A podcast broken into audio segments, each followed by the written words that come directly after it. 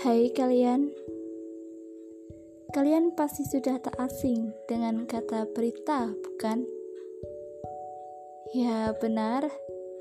Wacana yang bisa keluar dari mulut, mata, tangan, maupun telinga kadang menunjukkan hati, kadang juga menyakitkan hingga sampai ingin mati. Kadang membisikkan hati, kadang menyamar ilusi. Lalu, akan seperti apa kalian menanggapinya?